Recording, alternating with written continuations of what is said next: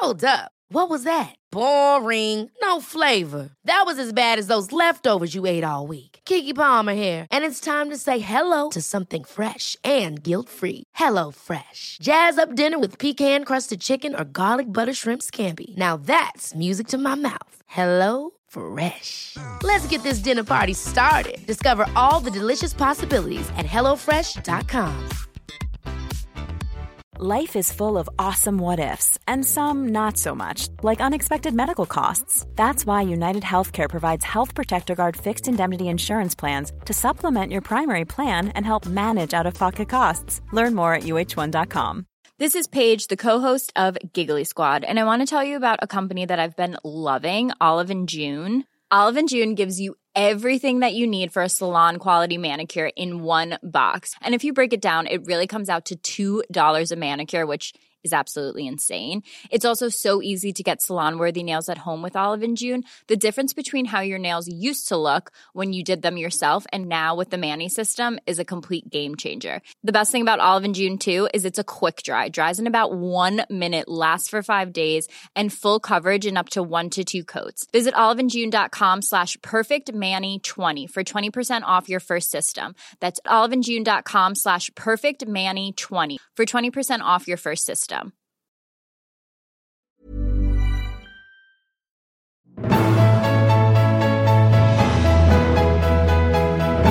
Hi, I'm Dr. Amy Robbins, and welcome to Life, Death, and the Space Between podcast. I'm a licensed clinical psychologist and medium, and here we explore life, death, consciousness, and what it all means. Dr. Luke Sniewski is a New Zealand well-being coach and somatic therapist. He's a certified practitioner, mentor, and facilitator of compassionate inquiry, a therapeutic approach developed by renowned Gabor Mate uh, aimed at helping people unearth the root causes of their suffering and self destructive cycles. The core of what he does is reconnecting clients with their bodies so that they learn how to listen and care for them. Luke argues that authentic change begins with silence, stillness, and the courage to look inward. We might not like what we find there, but getting into our bodies is real where the real work is done. Through this awareness, we are able to liberate ourselves from old patterns and core beliefs. His new book, Soma Wise, is out now. Welcome, Luke. Thank you for having me, I mean, It's an absolute pleasure. Could really, really use your help. If you haven't had a chance yet to listen to my season five opener, go back and listen to that. But in the event that you don't, I need your support. If you've been listening to me for a while, or even if you just started, you can go to Patreon and put in Dr. Amy Robbins. And there you can find different levels in which you can support the podcast financially.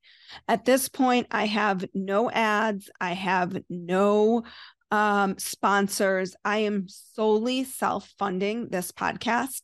And it would really, really help me out if you've gotten something out of this podcast. If you could donate $5, $10, or even $20 a month just to help me out, to help support the podcast. I'm continuing to work to try to get sponsors, to try to get advertisers. But until that happens, I need your help. And there are other ways to support the podcast. In addition to Patreon, you can like the podcast, you can subscribe to the podcast, you can rate and review the podcast. I always love reading your reviews, they're really heartwarming to me, and it's the emotional currency that I get from providing you with this resource. So uh, please, please take a moment to just help me out here. You can also find the links in this um, episode, in the episode notes, as well as on my website at dramyrobbins.com. And don't forget to follow me on Instagram at Dr. Amy Robbins. All the way from New Zealand. It's Friday in Chicago, it's Saturday in New Zealand, and you're telling me we're going to survive the day. yes everyone everyone can rest easy knowing there's a tomorrow. Right right. So let's get started. I have so many questions for you. Um how does this work? Like you you talk about um, the importance of getting into your bodies and that healing your body is where the real work is done. And I'm curious, as a psychologist, how the mind fits in with all of this. Like sort of a which comes first the chicken or the egg question. It, really depends on again which theory you're following but at the end of the day you might also want to track your own experience because one of the sort of arguments or central tenets for connecting to the body when it comes to something like healing is that you're actually connecting to what is real palpable and directly um, alive for you rather than some external source or authority.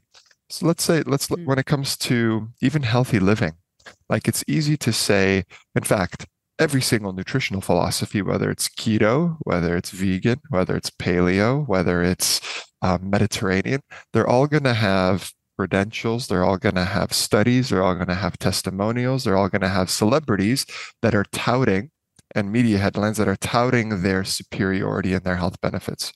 At the end of the day, however, no single diet works for everyone. So, how do you know if you're reading and seeing all these external sources telling you this is the answer, this is the answer, this is the answer, this is the answer? And if you go to different professionals, you're going to get subtly different versions as to this is the answer, this is the answer, this is the answer. How do you know it actually works for you? And this is where mm-hmm. connecting to the body can be quite powerful because it teaches us how to listen to the body's different physiological responses that are objectively true. Like we can't argue with the body's response to something. We can argue with someone's opinion about what's happening. So if you eat food and you feel sick or you vomit or you feel bloating, gas, indigestion or some other symptom or low energy, then something might tell you, okay, something is happening that I should be curious about because my body's having a response to this. And if we listen to the body rather than being stuck in the mind, we be we can begin to really decipher what our unique physiology needs for health and healing. I can tell you what I shouldn't have done was had two martinis last night at dinner. but here's here's the better question and this is this is this is how we can take that question or take that observation and really turn it into wisdom what did you notice in your body that led you to that conclusion? What is the evidence that the body gave you that let you know that, you know what, two martinis actually doesn't serve my body? So, so go tell me. well, um, I did not sleep well. There it is. I had a hard time falling asleep.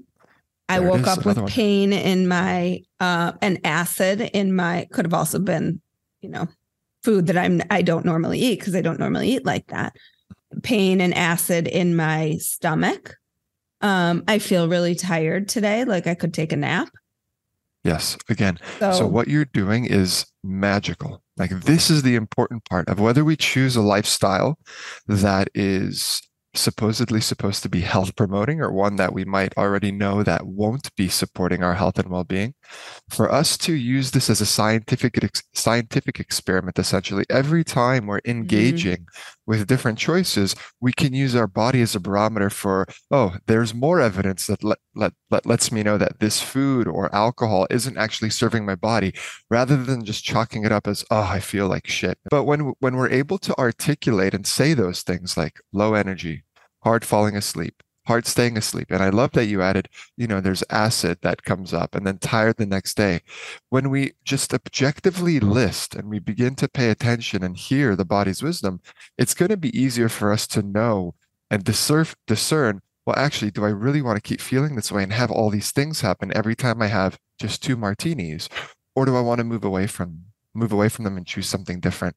So then, it, at least then at that point, it becomes a choice, a conscious choice, knowing what the expected consequences might be. Mm-hmm. But more interesting in it, the more interesting it, thing that actually happens is if we do this over the long term, we can actually then get curious about really unique and nuanced uh, subtleties of our lifestyle choices. So let's say you ate a certain thing and then you had a poor reaction and then you took a break or whatever, and then you ate that same thing, but at a different location or you cooked it at home and then you had a very different reaction. And then you might get curious. I wonder what the commonalities are between this. Maybe there's something in the ingredients. Maybe there's something in the preparation process. Maybe there's something that I'm not considering. Again, the what I'm talking about may not be um, um, accessible at first, but the longer you spend connected to your body or the more practice you have, the deeper you go. All of a sudden, all these little subtle details become the, the, the primary focus because you know generally what your body needs. And all of a sudden, you can start investigating the very minutia of it. Right. I think the challenge, you know, my, as as you're talking, I'm like, yeah, and then suddenly I'm cooking every night for dinner, right? Because you notice these things. Yes. My my question is, you know, okay, so so with the body in terms of like food and things like that, sure, it, it might be maybe not for some people, but for some people it might be easier to like break that down, right? Like I had a martini and this is what happened. Yes. Um, Yes. let's talk about the mind and how just kind of the um the, the basics of everyday life. You know, I have this conversation with someone often who, when we talk about stress and cortisol levels being higher, um, and and it's like, well, you should be doing more of this or that. And it's like, okay, yes, and I do.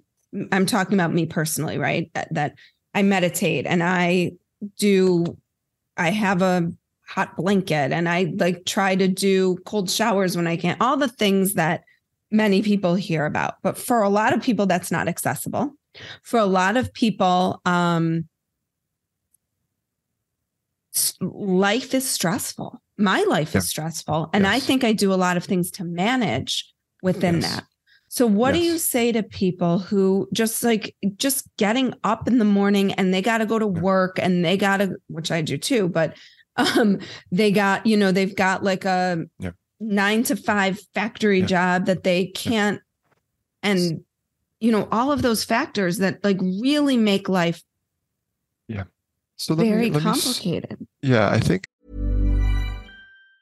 If you thought the only way to get a more defined jawline with natural looking results was through surgery, think again. Juvederm Volux XC is a non surgical injectable gel filler that improves moderate to severe loss of jawline definition and can help you achieve natural looking results with little downtime. Even better, this improved definition lasts up to one year with optimal treatment. No maintenance required. Improve jawline definition for a smooth, sculpted look with Juvederm Volux XC. For important safety information and to find a licensed specialist, visit juvederm.com. That's J U V E D E R M.com. Not for people with severe allergic reactions, allergies to lidocaine, or the proteins used in Juvederm. Common side effects include injection site redness, swelling, pain, tenderness, firmness, lumps, bumps, bruising, discoloration, or itching. There's a risk of unintentional injection into a blood vessel, which can cause vision abnormalities, blindness, stroke, temporary scabs, or scarring. Talk to a licensed specialist to find out if it's right for you.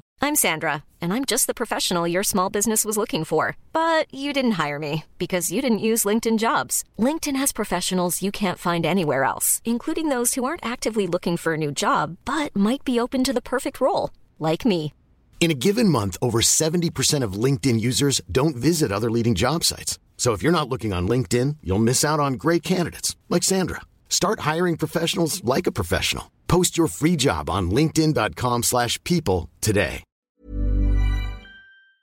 there's there's a lot of this seems like there's a couple directions we can take this answer. I'm going to take it in this direction, and if you want to take it in any other direction, we can add on to it um, after that. When we talk about the role of stress and being um, and the role of the mind in that process, let's imagine like someone that comes to to a practitioner with anxiety Mm-hmm. and one of the questions, and if we're focused on the body rather than the, let's say we're focused on the mind.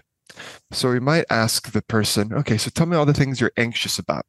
And if you tell an anxious person, if you ask them what they're anxious about, they're going to have a long list of things to be anxious about because the experience of anxiety is in the body. The, the thoughts that come up afterwards as a result of this anxiety, this stress in the body, the mind is doing its best job to find a reason why this anxiety is here so I can go solve it, right? So here's the mind doing its job, which is reacting. So the mind is reacting to a somatic state. If we focus on the body first and someone comes to us and they're saying they're experiencing anxiety, we might say, okay, well, how many cups of coffee do you drink? About eight a day. I'm like, oh, that's interesting.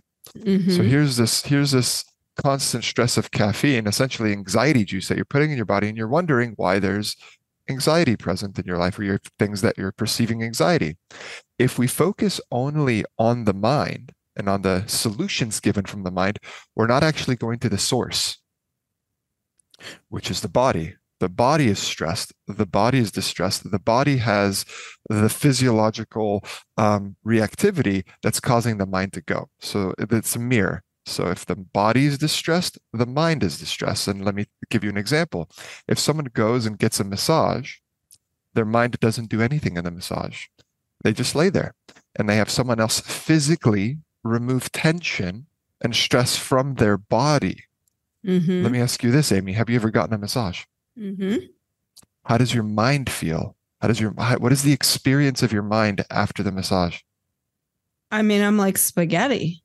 Yes, but your mind, that's your body. What's your mind like? Um, spaghetti. Spaghetti. Is that is that is that synonymous with calm? Mush, like just like Mush. total mush, like just Yes, like yeah. totally blissed out. Like There it is. Blissed out, mush, peaceful, calm. right. Your mind didn't do anything. You actually didn't go and solve anything to of your. You didn't solve any of your anxieties, and yet the mind stopped experiencing that constant outward of what am I anxious about? How do I solve this? What I, what am I anxious about?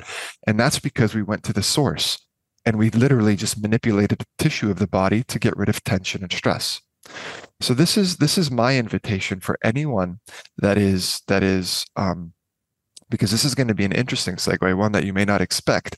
That even though we're doing meditation, even though we're doing the the the choices that our mind comes up with, oh, I'm feeling stressed. I know I just need to go do that. Oh, I'm feeling stressed. I need to go that, do that.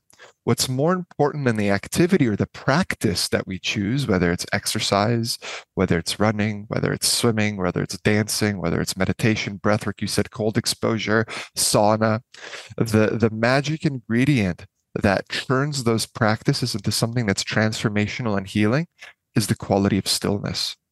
So rather than it being another check the box item, right? So, okay, I'm going to go do that. I know I'm going to feel better. But what we're doing is we're ingraining the same reactivity of my mind and thought says to do something and I go do it. And that's how I solve it. For some people, it's healthy and health promoting, like meditation and yoga.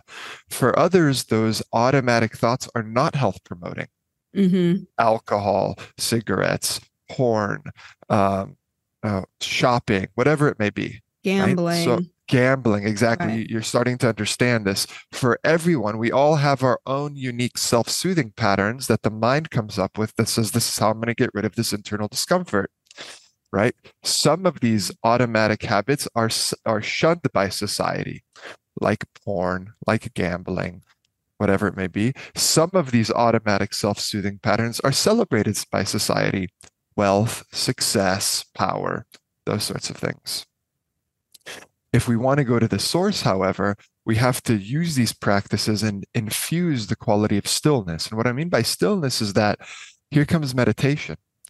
When we're completely still, we focus on our breath and our body and we trust and we just watch our body go through this automatic process. The mind's going to start going crazy. Most beginning meditators will say, I can't meditate because my mind is busy Mhm. and i would and i would say no you're you're it's, you're doing it perfectly you're just Mhm. realizing how busy your mind always is Mhm. because you've stopped to pay attention because Mhm. in everyday life when you're not thinking about it that's the way your mind always is so when we stop and become still and oh my mind is so crazy no it's always crazy and all we have to do is just keep coming back to the body because the mind wants to react because that's what it's doing it's reacting reacting reacting reacting reacting and by becoming still we're doing the opposite so we're saying we're not going to react. We're going to notice that little sensation in our body that makes me want to move, and we're going to not do anything about it. We're going to mm-hmm. notice the chaotic thoughts in our mind. We're not going to follow the roller coaster. We're going to just notice that, oh, there's my mind goes again, and we'll come back to our breath. Because as soon as we come back to our breath, we breathe in the present moment, and it's our body that's doing the breathing. That's what makes the breath a magical sort of anchor for us. Why everyone, mental health professionals, talk about the importance of breathing because again breathing keeps us present and the body is doing the breathing. And this is where we want to keep our attention so we're not floating around in the imaginary and chaotic world of thought. And this third aspect of stillness there's this third aspect of stillness this internal posture right? So we can either be still and like sort of gripping our hands and like really fighting this experience or we can soften into it. And one example is the ice bath. Here comes the shower. Oh, yeah, I can do it. I can do it just 30 more seconds, just this other mental game of 30 more seconds. Or we can say, let's let's explore the cold. Let's see if I could be very present and still as my body experiences this cold. And again, that way of relating to our body allows it to heal. And the reason I say that is the mind doesn't get to guide the process of healing. The, the body does. So, so let me give you an example. Mm-hmm. So talk therapy happens and we get an insight and the light bulb turns on. Holy shit, I get it. It happened because of this and this and this. It may not be entirely true, but it may be true that it really did source from that original insight or whatever it may be. Let me ask you this. You see clients, I see clients. After the intellectual insight, is the healing done? Is everyone's like, oh, cool, done. There, it's all, it's all finished. They have nothing else to worry about. No. No, it's never that way. Mhm. Because the intellectual insight and the, the mental approach towards healing is like turning on the light in a really dark room. The light turns on, which is a great experience. And then you look around the room and you're like, holy shit, there's still a big mess here to clean up. The mess doesn't clean itself up automatically. And that's the inner work. That's the work of the body. So the mind heals and moves at a direction like like all over. It can in a single moment you can change your mind. And then that next moment you'll change your mind again. And you've had that experience. I've had that experience. Many have had that experience. The body, however, is this slow, constant, and gentle movement and intention towards healing and thriving. The body has no other intention. It is just automatically driven, intrinsically driven towards healing and thriving. That's its pro- programming. Every cell in our body, trillions of them, every single one of them has a single program, and that is survival and thriving. That's what that's what every cell in our body is programmed to do. When the mind starts coming in, it's getting in the way of that process. Sorry, you were about to say something. No, I was going to ask a follow up question. So, so the person has insight, right? I do insight oriented therapy. Um, Yes. They have this insight. Where do you then take them? Yeah. With their Well- body, with that insight. So, Yes. okay, suddenly you understand how your relationships are always going bad because Yes. you know you the way that you internalize the divorce of your parents and their marriage and Yes. what happened and um you're like Right. oh i'm recreating that pattern in my own life Yes. because i don't know happiness because i didn't see happiness and i don't believe i deserve happiness and okay Beautiful. Beautiful. Great. This is a great example because now what we with the insight, we have to connect the insight to the body. If we just leave it at the insight level, we're done. Like it'll just keep just keep happening and we'll we'll think that our therapist is crap because they, you know, they didn't make us change. That's not true. What hap- what we need to do is say, okay, well here's the insight. Now tell me, what happens in your body when you find yourself in that pattern? Because you're going to need that information. Because mm. we're going to need to know oh shit here it comes. Here's that emotion. Here's that reaction.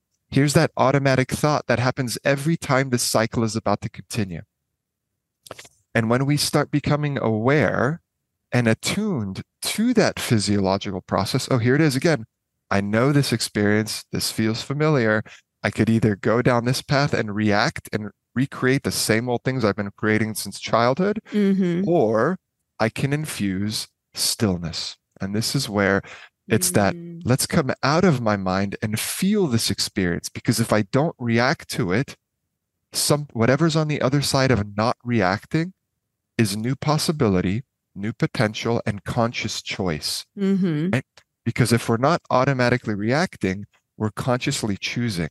So if we want if we don't want to be a slave to our automatic conditioning that's been embedded in our nervous system since childhood, it requires us that it, what's required is that capacity to stop, notice, become still, and then to choose. and Say, I wonder Mhm. what other possibilities there are for me. And this is where practices become important. It's not that meditation gets rid of your problems. It's not that ice baths get rid of your problems. It's that It's not even that that being in tuned with your body gets rid of your problems. It's making a different choice from Yes. that place. Yes, and those are the practices and the connection to the body that allows us to do it. So it's just the catalyst for change. We Mhm. need to be connected to the body so we are aware of, in fact, let me say this it's only in the moment that you're triggered. It's the only moment that change is actually possible. Every other change that happens is just a mental mind game. It's like, yep, I'm going to do that. I'm going to do that. I'm going to change. Yep. Mm-hmm. But so, it's just, go on. Oh, no, I was just going to say. So let's go back to the example I gave. So then yes. you could you could say to someone, well, what did it feel like for you as a child when yes. you used to watch your parents fight? Yes. And then they'll say, Oh, I remember getting a stomach ache and sitting in the corner and feeling tightness in my throat. And then you bring it to the present, right? Yes, so you're constantly making this bridge for people. Absolutely right. And we need to make that bridge for people because this is this is the central tenet of compassionate inquiry, Gabor Mate's approach that I'm a facilitator and a mentor for. We need that connection because otherwise the present moment suffering will go around in circles once we mm-hmm. introduce mm-hmm. the contextual mm-hmm. understanding that this present day suffering is partly related to the shittiness of the present moment, but it's largely related to the same old things that have been happening to me since childhood. Mm-hmm. So if we can make that connection and that understanding, all of a sudden we could say, oh, wow, if this program has been running on repeat, then what can I give myself? What needs can I give myself? What, what did I need or what do I need now that I didn't get then? Right? Mm-hmm. Because how does the child learn to deal with emotions? Avoid, repress, suppress, whatever it may be. All the little coping mechanisms that a little nervous system has to take on in order to survive an environment that's stressful. And then mm-hmm. those same mechanisms carry forward. They mm-hmm. ex they externally manifest and they look different for every person. However, at the core of it is avoidance, at the core of it is repression, and at the core of it is numbing, right?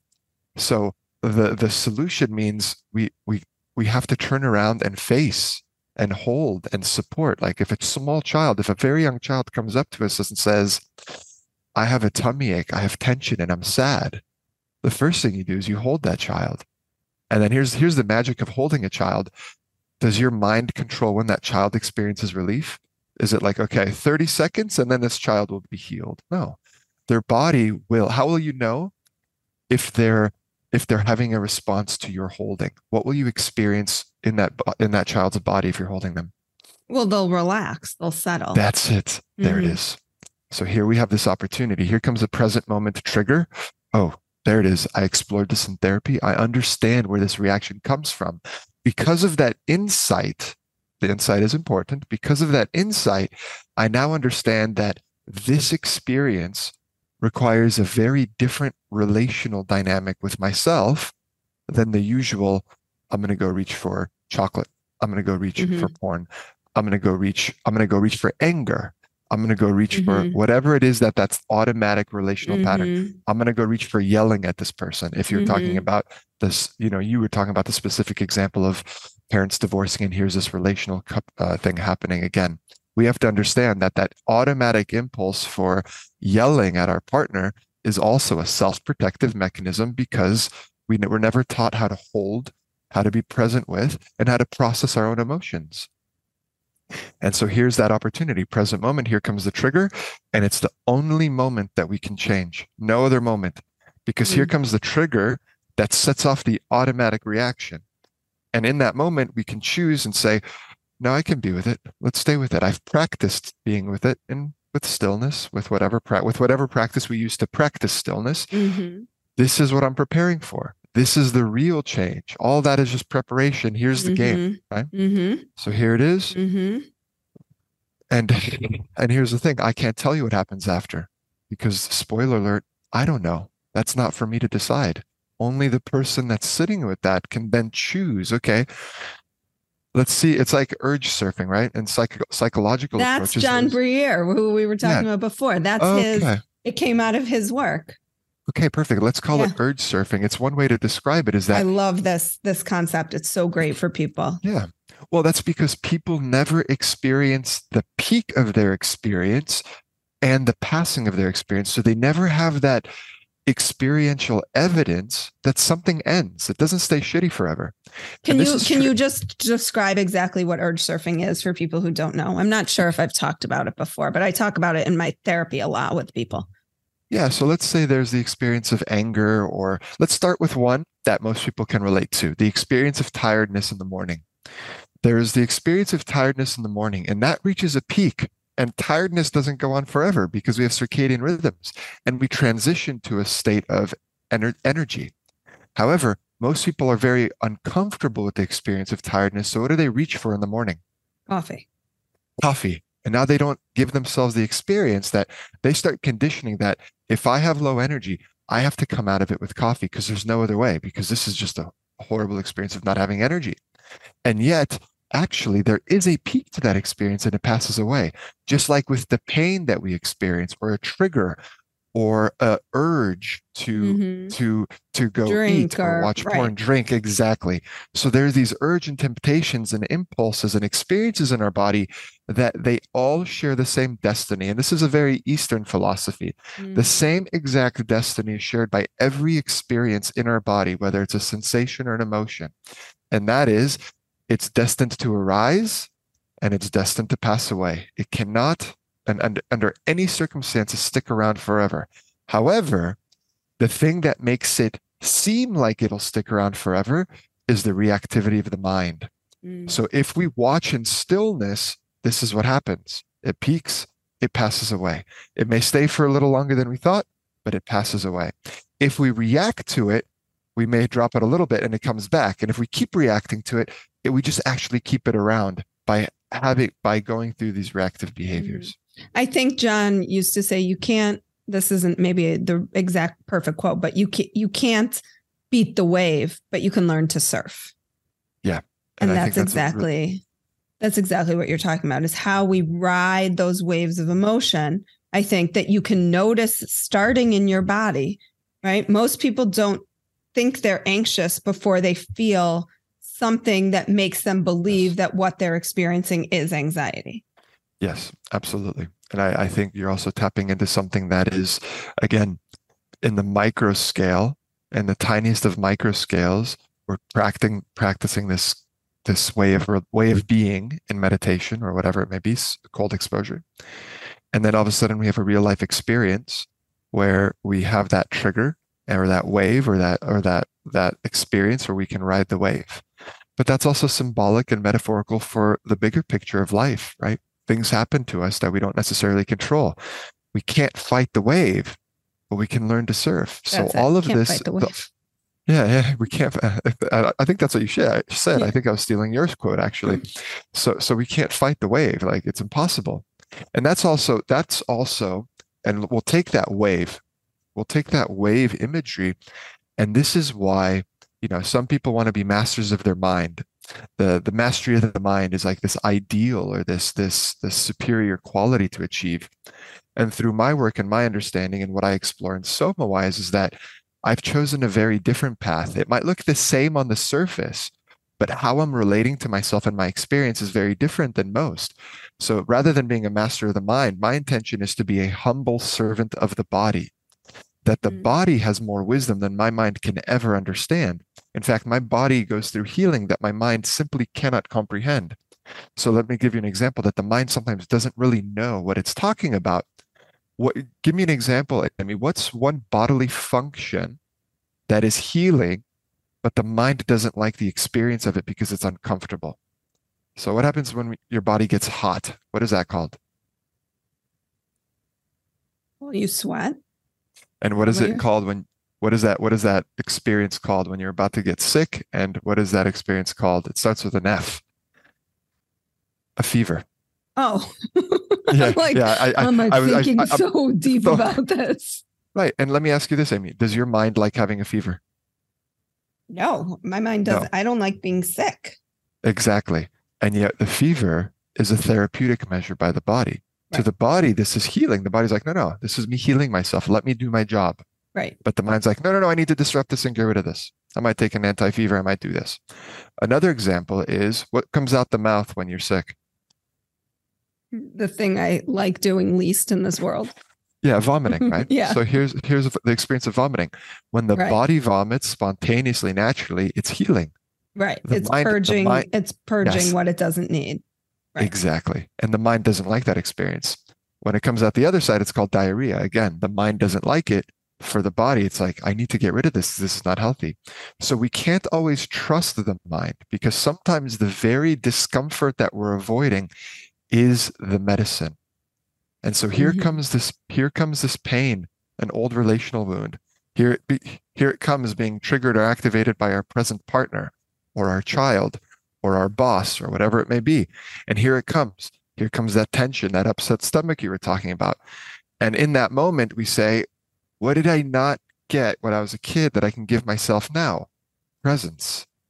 I can give Mhm. myself presence. I can hold this and just be with it and breathe with it. I can give it I can give it validation. It's okay that this emotion is present. It's okay that it's here. I can hold it. We can offer it love. I love this part of myself, that inner child work. We can be present with it and stay with it and notice what happens. Can we ride the wave? Can we ride the experience to show this part of ourselves, this ingrained part of ourselves, that there is an end to the challenge, that we don't Mhm. have to react and react in our same old habitual self protective ways, that we can be present and trust the body, not the mind. Trust that whatever I'm feeling is okay. That's the difference. How is how does compassionate inquiry fit into this? Compassionate inquiry gave me the words and gave me the intellectual connecting points. So essentially, I've been practicing somatic practices for years. I started uh, as a personal trainer when I was like 17, 18 years old. And that just got progressively deeper in terms of my understanding of the body. And even though I had, I started to realize that there was spiritual awakening that corresponded with the journey back into the body. Like the more I connected to the body, the body, the more spiritual I was, which was so strange because it started with these aesthetic, athletic, performance driven goals because I was a football player. Eventually, just get, getting progressively deeper to the point that I'm like, holy crap, there's, there's, um, there's spirituality in this journey back to my body. But I never had the words and I never could bridge the gap between helping people to understand this connection. And CI gave me that language and that capacity because CI is beautiful in terms of modalities and approaches because rather than it being like a prescribed sort of like this is what you do like with maybe CBT might be where here's the prescribed protocol CI is a it I thought I was client centered I thought I knew what client centered meant until I took a very deep dive into CI where we where our or my intention as a CI practitioner and maybe other expressions and interpretations of it are slightly different because CI is an approach more than a specific modality. For me, I really try to remove all of my assumptions. I don't assume anything, not even that even if I think I know what the client is feeling, the client is the expert to the point that I'm really helping them. I'm so fully in their world and so curious about their world and navigating their present and their past that all of a sudden we're we're we're we're exploring and unpacking every little detail of whatever it is that they came to explore on the surface. And the thing about CI is that we're in relationship with their mind because we're getting information, but we're simultaneously relate in relationship with the client's body. So whenever you ask a question like, so one of the one of the common questions in CI is, well, when this happened to you as a child, who did you speak to about it then? And the answer, 99% of the time, is no one, Mhm. right? Mhm. And so that's information from the mind. To give you an example of what it's like to get information from the body, you would say, well, how does it feel to acknowledge that you didn't have anyone to speak to or you didn't talk to anyone at that age? And then all of a sudden, they're pausing and they're connecting that realization to their body. And if their body's having a response, because through practice, I've learned that there's innate healing from urge surfing, from being present with that experience. The invitation becomes can we be present with that experience as it's here without trying to change it, without trying to label it, just holding it and to notice. And again, that changes it that sometimes here comes even more emotion. Sometimes it softens. What if I'm they can't even, what if someone can't even identify? Yes. Do you take it away from them and say, what would you imagine it would feel like for someone who experienced that? If they, if it's too painful or difficult for Absolutely. them to put themselves in that place. you you are speaking as if you you are the creator of CI because one of the pathways there's again when people do the professional training and I have students and I teach people CI uh, many of them are already connected to their body. But when we do CI and when we do therapy with people outside of this world you and I both know that many people are not connected to their body Mhm. and connecting to the body is not an easy process. It's not a comfortable process, right? Because if we automatically disconnected from the body to protect ourselves because it was dangerous to feel, coming back to feeling is going to be a fucking uncomfortable experience. Mhm. And I and I and I squeeze my f bomb in there because it was appropriate because it really is going to be uncomfortable to come back to our Mhm. body. So in that case where you have a where you have a client that cannot connect to their body, it's it, it becomes a dance. And one of those dances is, well, you know, again, let's let's give you an example. So, you know, so what was it what happened to you at that age? Or, you know, what the, the memory comes up, we explore the memory, and the client says, Oh yeah, but that's no big deal. You know, that happens to everybody. I, I was lucky. I know kids that had it way worse than me, right? I hear that Mhm. one all I hear that one Mhm. all the time. And I'm like, okay, great. So then that's my cue for look, what's happening in that moment is there's the acknowledgement of the memory, but there is an acknowledgement of the felt experience. And the mind, it's doing its job. So here it is. The mind's coming in and saying, no, no, no. I'm gonna Mhm. ma- I'm gonna rationalize, minimize, and justify away the pain. I'm not gonna acknowledge that this is quite painful. And here's that pathway that you provided or uh, that you suggested. And it is one of the many pathways within CI, which is, well, okay, let's imagine another kid that age in that situation. All of a sudden, the client starts talking about another kid in that Mhm. situation and starts painting. And you know, as a therapist, we're painting the picture. This is the this is the environment of the child. This is what's going on around them. How would they feel?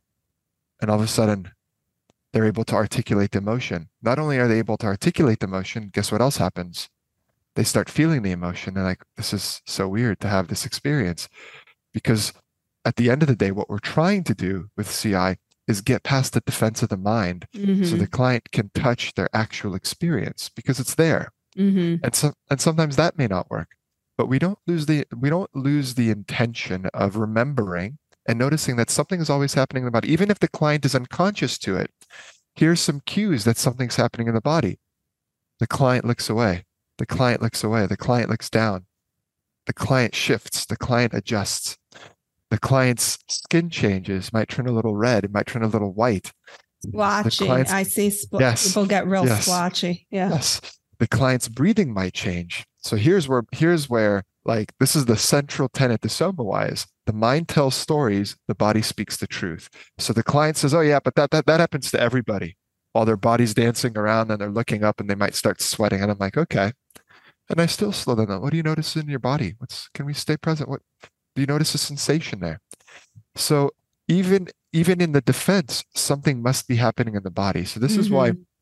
CI has taught me to be incredibly attuned to even the subtlest and most micro adaptations in the client's Mhm. body because it's their body that's actually telling me what's happening for them internally. And so if we're paying attention to that, we kind of know when to mirror, when to pause and say, hey, oh, look, there's something there. What, what was that? Mhm. Can you see if we can pay attention to that? And it doesn't necessarily, it's not like here's the trick and it's done. It's just oppor- little opportunities for giving the body a chance to process whatever it is rather than subconsciously jump over it and move on. Mhm. Mhm. And what we're doing here is we're reinforcing that connection to self. We're reinforcing and and in the presence of this therapeutic relation, we're reinforcing that constant coming back to, while at the same time also reinforcing the capacity to not do anything, stillness, right? Here, I don't ever have to say we're practicing stillness with my therapy clients. All I have to say is, can we can we see what happens if we stay with that? And let's see if it changes right? Mhm. This objective question. And all of a sudden, the client is automatically doing that because they have someone there who's, I'm not reacting. I'm completely okay. They're in pain because I've sat with my own pain and I know there's benefit to sitting with pain. So that is the foundation that they almost feel safer because I'm not having a reaction like, oh, do you need anything? You, can, can, I get you anything? Are you are you sure this is okay? Mm-hmm. If if I mm-hmm. re- if I have that reaction, they're going to receive the subconscious message that it's not okay to feel this. And then perhaps and I, they need to take care of you because you can't tolerate the feelings, right? This is what Absolutely. Yeah. Absolutely. However, if we're objectively present and we say something like, Are you okay that the pain is here with us? The, do you need anything right now? If, mm-hmm. if it gets too much, please let me know. But otherwise, I'm happy to be in this space with you as your body has this experience. All of a sudden, they're like, This is different. And it it could make them curious. It could help them turn in. It, it could help them become still so their body can do the work that it's been wanting to do since they're children. The body wants to move through these processes of healing. The body wants to process these emotions. What gets in the way is it's interesting that because I was talking to my sister in law, who's also a therapist. So we have some really deep, deep discussions. And she was talking about her daughter and how she had broken some bad, her daughter's six, and she had broken some bad news to her daughter about her best friend moving. And she said her daughter like screamed and cried for like three minutes. And my sister in law, who's an incredible mother, just sat with her and like two seconds, three minutes later, she was like, okay. And just like moved on. Right. And so I think this is what you're talking about that so many people don't get is that oftentimes parents or any anybody partners own discomfort with someone else's emotional pain results yes. in them doing something more than just being present with it and allowing for her same thing right she just rode that wave of anger and sadness but because she's six and she's not fully can't she's not going to fully rationalize her way out of it and say, oh, well, I shouldn't feel bad. Or her mom didn't jump in and say, it's okay. You're going to see her all the time, or we're going to make it okay, or whatever. She just felt the feeling, it moved and, and, you know, went on its merry way. And I think Absolutely. that's such a beautiful illustration of how when we can tolerate it and when other people can tolerate it.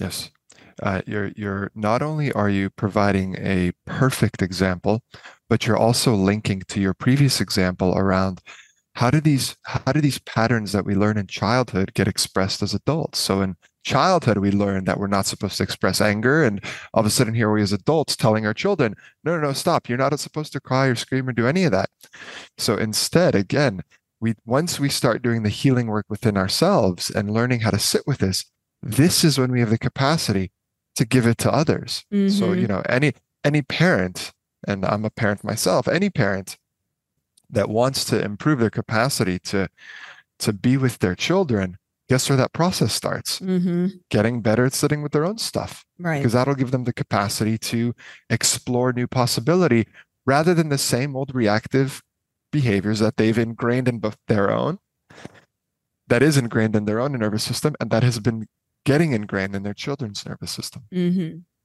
Well, Luke, I could clearly we could talk for a really long time about a lot of topics, some of which we talked about before. Um, but this was really, really insightful for me. I have a lot more questions I could ask but in the in the name of time because i'm going to take my son to a movie this afternoon um, tell people where they can find your work and your book and if they want to work if they're interested in perhaps working with you i'm assuming because you're in new zealand you probably do some zoom work yes. as well yeah most most of the New Zealand is a very small country. Most of the work that I do is on is through Zoom. Um, I teach and lead retreats. Uh, even again, the journey back into the body sometimes involves unique um, modalities, and one of those modalities that's emerging all over the world is plant medicine and psychedelics. And there's a, you know, I I co-facilitate psychedelic retreats, one in Bolivia.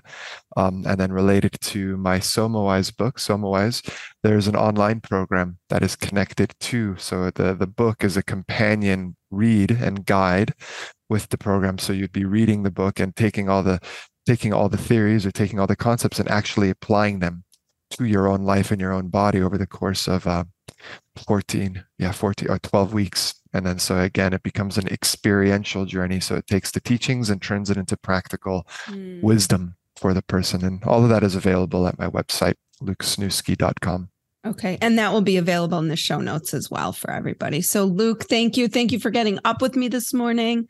Congratulations. Luke got civil married, civilly married yesterday. So he's I did. Thank you. he's sharing his morning with me. I'm so honored. Um, but thank you. This was really, really wonderful and helpful. And I think helps people really see the nuances in this work and how they can begin. I mean, it's it's not like you just wake up one day and you meditate and suddenly everything's better. It's a it's a process of engagement in um, really looking into yourself and knowing yourself and increasing your own conscious awareness of what your experience experiences are. That's, that's a lovely way to put it. And that's a beautiful summary of everything we've explored today. So thank you, Amy, for having me. thank me. You. Uh, thank, thank you. you. Like what you heard today and want to hear more? Wondering what comes next and what it all means? Head over to Apple Podcast, Spotify, Stitcher, Google Play, or anywhere you get your podcasts and hit subscribe. Also, if you could take a minute to rate and review my podcast, I would really appreciate it. Stay tuned as we continue to explore life, death, and the space between.